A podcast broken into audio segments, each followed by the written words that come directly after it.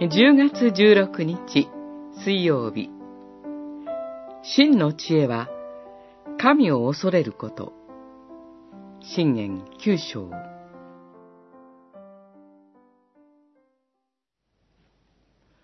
不遜なものを諭しても侮られるだけだ。神に逆らう者を戒めても自分が傷を負うだけだ。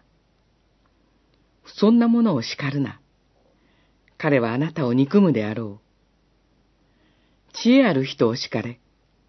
彼はあなたを愛するであろう。主を恐れることは知恵の始め。聖なる方を知ることは分別の始め。九章、七節から十節。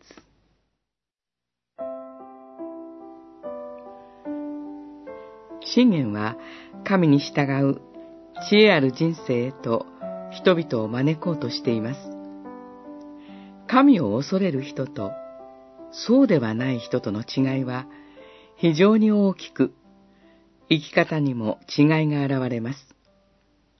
信玄九章では、不遜なものと知恵ある人が対比されます。不遜なものとは、倫理、道徳的な意味ではなく、宗教的な意味で神に逆らう者ののことです。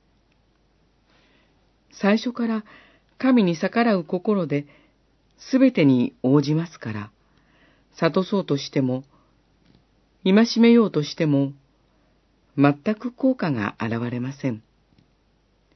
かえって反感を買って、憎しみが残ることさえあります。それに対して、知恵ある人とは、神に従う人のことです。その人を時に応じて悟し、叱るならば、その人には知恵が増し、愛が溢れていくようになります。自分に語られている言葉を神からのものだと受け止め、習得しようとするからです。両者の決定的な違いはただ一つ。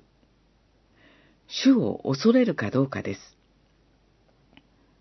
真の知恵は、自分と神との関係をきちんとわきまえることです。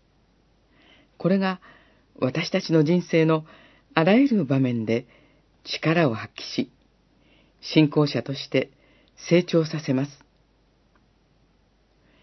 主を恐れることこそ、真の知恵なのです。